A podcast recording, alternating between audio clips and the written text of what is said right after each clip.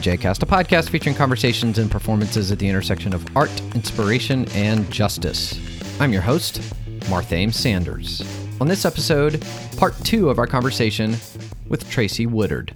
Tracy is a musician, composer, activist, and she and I got a chance to sit down in the AIJcast studios. That is a huge part of what you do professionally and personally in terms of advocacy for and with and activism on behalf of folk who are experiencing homelessness. Mm-hmm.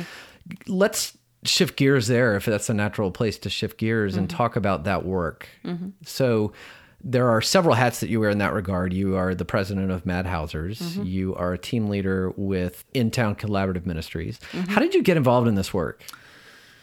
When I was 16, I dated a drug addict, hmm. and he was always running away from home. Hmm. And his mom and I once had a conversation during one of the periods where he would like catch a train and like run off to Louisiana and busk mm. until he would get tired of it and come home. And he did this over and over again. And mm. she said to me, I'm really mad at him, mm-hmm. but he can always come home.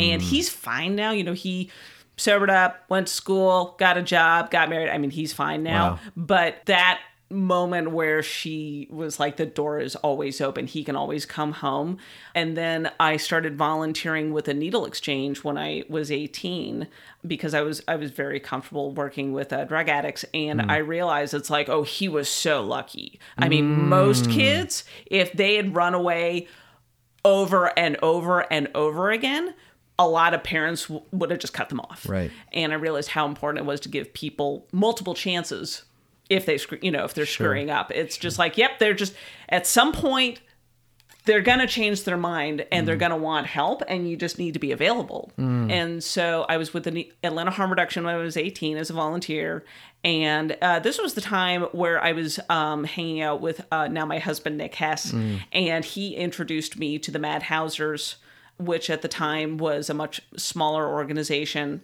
and uh, he took me into the woods and my first experience with Madhousers was he says, Hey, let's go in the woods and I'll show you one of these little wooden shelters. And the first time he took me there, we found the smoking crater. And he didn't know this, but apparently the guy had I don't know if he'd fallen asleep with a cigarette or something, but he wow. actually set it on fire. And that guy turned out he was okay. Wow. But in that moment, my husband suddenly thought, oh no, he's dead and right. fell to his knees. Yeah. And I just sort of put my hand on top of his head to sort of comfort mm-hmm, him. Mm-hmm. And I realized at this moment, it's like, this guy is so nice. And then, like, soon after that, we started dating and then we wow. had, got married. But I just that, so, you know, you know, I sort of married into the organization. but that moment was also very definitive for me as far as a what it was like to it's like oh you can just go into the woods and build a shelter for somebody hmm. and this is fine and you know we've been doing that ever since uh, wow. you just just go build a thing wow. but that was that and i've been doing that ever since and of course once you work with one outreach agency you become friends with all the others because yeah. they're all super small and work in windowless basements um, and then a couple of years ago a bunch of us in the community lost a dear friend of ours. There was a man named Mark Gilbert. And mm. when he passed away, we were all super messed up about it. Mm. And right after he died, I saw an ad for an outreach employee for Gateway Center, which is a big organization here in mm-hmm. Atlanta. And I was talking over with my friend Grace Kim, who's also mm-hmm. an iDRAM. Past uh, a guest of AIJcast. Right. Yeah. And I was talking to Grace because she was like, I know you're messed up. We're getting coffee and we're going to have girl talk. I'm mm. like, yeah, let's do that. So we're having girl talk. And I'm just like talking and she's just listening and nodding. And I'm just like so messed up. And I started saying, it's like, yeah, I saw this ad because she used to be a social worker. I saw this ad at Gateway. I don't know if I should take it. And she says, I've got a better job for you. Mm. And she told me about this job at InTown because she's friends with uh, Franco who's a social worker there, mm-hmm. and she says, You should try for this job. I'm like, mm. I don't have a degree in social work. She's like, I don't think that matters at this point hmm. because I've been doing homeless work for 20 years at this point. Right. And so I interviewed at the job, and it was funny because one of the questions at the job interview was, you're working with a homeless client who keeps getting threatened with eviction because they're shooting up heroin in the apartment. What do you tell them to keep them from getting evicted. And the first thing that popped out of my mouth was, well, I would tell them that if they're going to shoot up heroin, they should do it in a public restroom because at least then, if you pass out from the drugs, somebody will find your body before Wow. you before you stop breathing. Wow. And then I suddenly realized, was that the wrong thing? Like, nope. The- because it's all about harm reduction Sure. and because one of the reasons why a lot of people die of drug overdoses is they are so afraid of getting found that they take drugs somewhere really remote Mm. and then something goes wrong and nobody finds them until it's too late Yeah, and so I, and I tell my clients all the time it's like look if you're going to do drugs make sure people can find you Wow. and this, so they hired me um, you know and it's a great job and i love it i love this job That seems like a very different strategy from just say no. Oh yeah, no, you can't. You can't tell drug addicts to stop doing drugs. That's like telling your five-year-old on Halloween you can only have one Kit Kat. Yeah. you know because like crack, crack hits the same part of your brain that really likes sugar. Yeah. You know, and if you're also dealing with depression or chronic pain, and Mm-hmm. all you want to do is disconnect from your body. Of course, you're going to do drugs. Yeah. Or you're going to want to because you just want the pain to stop. Yeah. Yeah. Of course. The data I've heard around heroin and cigarettes is kind of that same immediate gratification kind of rush that Mm-hmm. makes it so difficult, nigh impossible to quit. Yeah. And so just saying no doesn't really deal with all of the underlying issues that cause drug addiction in the first place and perpetuate it. Right. It's like, well, you know, going back to candy, it's like, why can't you lose those last five pounds? Because somebody left a Kit Kat in the freezer. And it's just like, oh, it's just, it's just one just little, a tiny mm. little Yeah, exactly. It's that same part of your brain. Connect the dots for me between all of these different things. We talked about music, we talked about homeless work, and faith. Yeah. How do those all connect for you? Or do they? They can. I think the answer to all of these is be willing to say yes to everything, knowing you're going to fail some of the time. So, for example, with music projects, I say yes to just about any new music project, whether or not it actually goes through, just because I know for every five ensembles or composers or other musicians who come to me and say, hey, we should put on a show, we should write some music two will actually result in an actual mm. performance just because like something gets canceled or the money dries up or other it just falls through. Mm-hmm. But you always say yes initially because it might it might happen.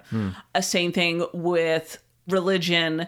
It's you have to approach life with a certain fearlessness. Um, One of the things that uh, one of the women in my old church used to tell me is fear is another form of pride. Because fear is uh, fear of man, is uh, fear that like you're going to get rejected, or that somebody's not going to like you, or you're not good enough. And so if you think of fear as pride, that sort of makes a lot of it go away as far as like, oh, I'm how much of this is about me? Sure. Yeah. right? Yeah. You know? And then, of course, with homelessness, I'm actually really bad about this. If somebody comes to me and says, I need help, I'm really bad at saying no Mm-hmm. um, because some people, you can help them once. And that's all it takes. Right. Like the number of people that I have met on the street, and all it took was me calling their parents and their parents says, "Oh, we've been looking for them," and then they show up and take them home, Wow. or all they needed was a bus ticket, Yeah. or all they needed was a week in a hotel so they could like get their act together. Yeah. And obviously that doesn't happen every time. Sure, There's some people sure. and they're going to need help for years. Yeah. But it's that you take that chance Yeah. of oh, sometimes they just need one person to say yes. Hmm. So because of that, it's always like just say yes, just say yes. Wow, wow. Because you don't know what direction it's going to go in. Tracy Woodard on AIJcast. We'll be back with more of our conversation in just a moment, but first, a quick word. As always, we encourage you to visit the AIJcast website, aijcast.com, which is where you'll find links to our artists, including their news, information, and products. Among the things you'll find there are links to Tracy's many projects, including Madhousers, In Town Collaborative Ministries, and the Atlanta Contemporary Ensemble. And that is all there, along with so much, much, much more at AIJcast.com. And now, back to more of our conversation with Tracy Woodard. But first, let's listen to one of Tracy's original compositions. This piece is entitled The Mountain.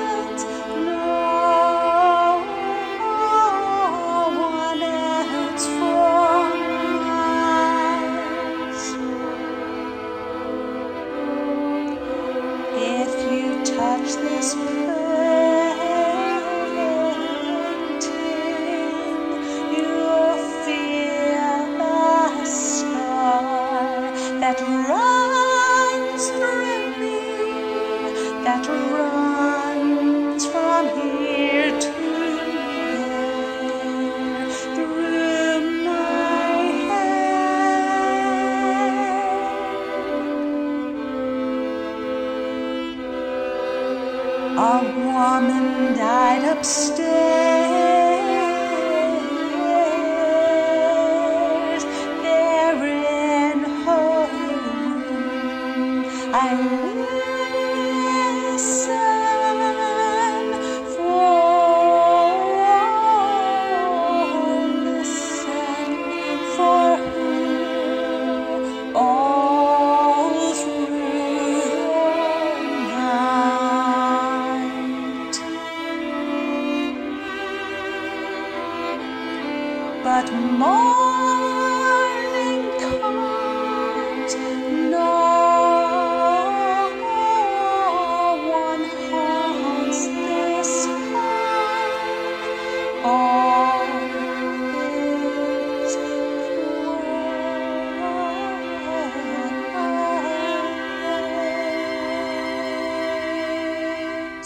Talked about that boyfriend of yours who always had the chance to come home. And I mean, that might reminds me of a parable or two, right? And also the awareness, like you talk about folk where it's not as simple, where it's uh, they don't have a family that is putting up with their shenanigans or a family that has driven them out and they're actually doing the healthy thing, getting out of that family. Or I also think about the number of people whose families have been told they're no longer welcome because of an identity issue, particularly around sexuality. Sure. Right. And how that message of you are always welcome to come home Mm-hmm. when their family isn't giving them that message. Right. It's about someone else giving them that message and what that looks like. Right. And I'm wondering if that has a way of tying into the work with Mad Housers, where you talk about you're going into the woods, you're building these houses for Mm-hmm. people who are experiencing homelessness. Because if what they're missing is a roof over their heads, Right. that excuse is gone. Mm-hmm. There's a home, Right. but they can still be alone. the clients who stay in Mad Hauser shelters tend to be a particular slice of the homeless spectrum. Okay. These tend to be older men mm. who are very independent mm. And they want to be in the woods because they want to be somewhere quiet. They don't want to be in a shelter. They don't want to be in a group home. They don't want to be with their family. And that's a personality Sure. where it's like, I need to be somewhere where when I wake up, there's nobody around me. Mm. Right. And that could be some combination of depression or post traumatic stress disorder. Sure. And some of those guys, you know, I have been able to transition them into housing because they've decided I can't stay here forever. But you know, there are some guys, and once they're in a hut, they have decided it's like, you know what, this is all I needed. all I needed. was a base of operations where I can sleep, I can lock up my stuff, I can have my little vegetable garden, maybe I have a cat. And beyond that, I can be self sufficient. Wow. It's like, great, okay, you do you. Wow. For some people, it is more of a transitional shelter Sure. Um, because they had been under a bridge or in a car and they were out of their minds because they weren't sleeping and they were always scared all the time. And so this allowed them to stabilize. And then once they were stable, they were less scrambled. Then they were like, okay, now that I've actually had a good night's sleep, let's talk about housing. Like, great. I- that's i mean you're talking about something that's very basic and very real which is sleep deprivation Mm-hmm. and you go crazy. And I mm-hmm. mean that quite literally. You go mm-hmm. crazy when you don't have enough sleep. Absolutely. And especially, I mean, I think about places like Atlanta where homelessness has been outlawed. Mm-hmm. You can't sleep in public spaces. You're not allowed to uh, panhandle. All these things that are necessary to survive for folk who are experiencing homelessness have been made illegal. So you're going, you're, then you're in a, in a shelter where the best shelters you might be able to get a good night's sleep. Most of them are overcrowded, Yeah. and you are not going to get a good night's sleep. Yeah, and the shelters are definitely uh, so necessary. Sure. Um, you know, because you need to go someplace.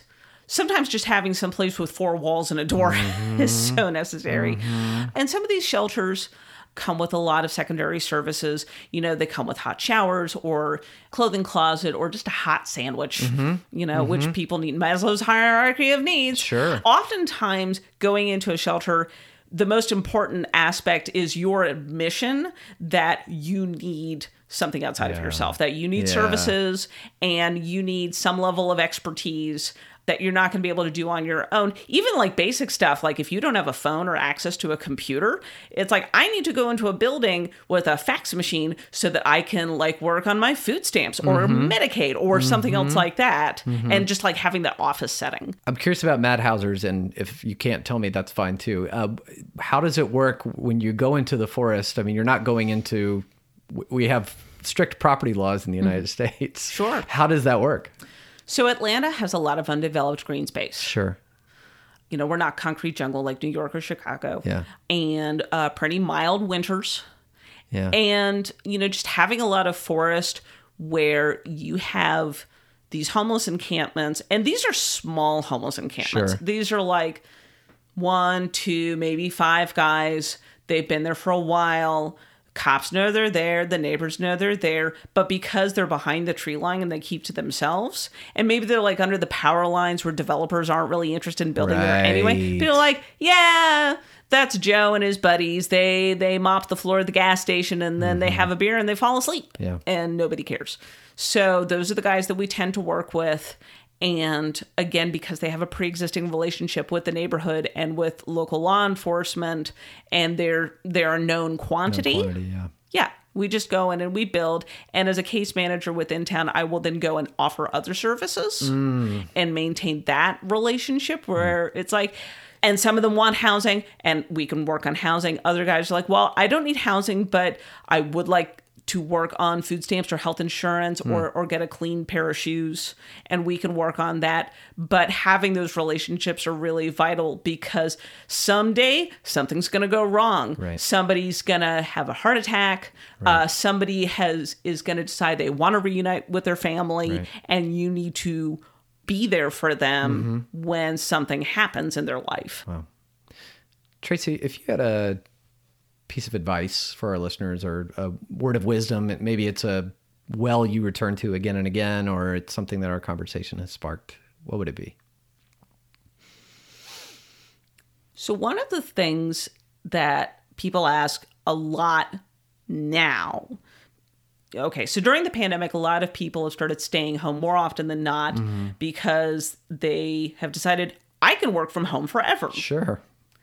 I can just do a lot of things. And people have been working on their homes. People have been remodeling their homes and mm-hmm. doing their vegetable gardens, mm-hmm. which is great, but it means they're paying more close attention to their neighbors and their neighborhoods, which means I've been getting a lot of angry phone calls from people who've suddenly started to notice the homeless folks in their mm. neighborhoods. Wow. And they said, Well, what can we do about it? And I said, Well, do you know the homeless person's name? And they're like, Well, no. Isn't that your job? and I'm like, Well, you can ask them their name. You know, you can bring a bottle of water or a sandwich and just go to them and ask them their name. Start talking to them because they're your neighbor too. They're just experiencing homelessness. That is not necessarily a permanent arrangement. And so that is something I really wish more people in Atlanta would do. You know, you know we're such a car centric city, and people I think have really battened down the hatches more because of the pandemic. People didn't want to talk to homeless before, and now they're like, there's a plague. It's like, wear a mask. Come on. You can wear a mask and give somebody a bottle of water and ask them their name for heaven's sakes. So that's me and my mommy voice going, me, me, me, me, me. So that is what I would tell people. Tracy Woodard, thanks for being on AIJcast. Thank you for having me. Tracy Woodard on AIJcast. You can connect with Tracy online through several different platforms, including Atlanta Contemporary Ensemble, atlce.org, InTown Collaborative Ministry, intowncm.org, and the Madhousers at madhousers.org. On our next episode, founder of Do Better Church, Joe Lumen. Uh, AIJcast is made possible through the support of listeners like you. We can only do this work because of you, so please do. Take just a moment, go to our website, aijcast.com, and click on the link that says support. And we love to interact with you on social media. We are there on all the things where our handle is AIJcast. Our theme music comes from our house band, Marred Fame. And we are engineered, mixed, and produced by the always trippy Al Mudif, who claims to know what feature it was that made Frank Lloyd Wright's designs so unique. Windowless basements. And I'm your host, Marthame Sanders, encouraging you to create some beauty of your own. And remember that the world isn't truly beautiful until it's beautiful for all. Until next time, I leave you with justice and peace.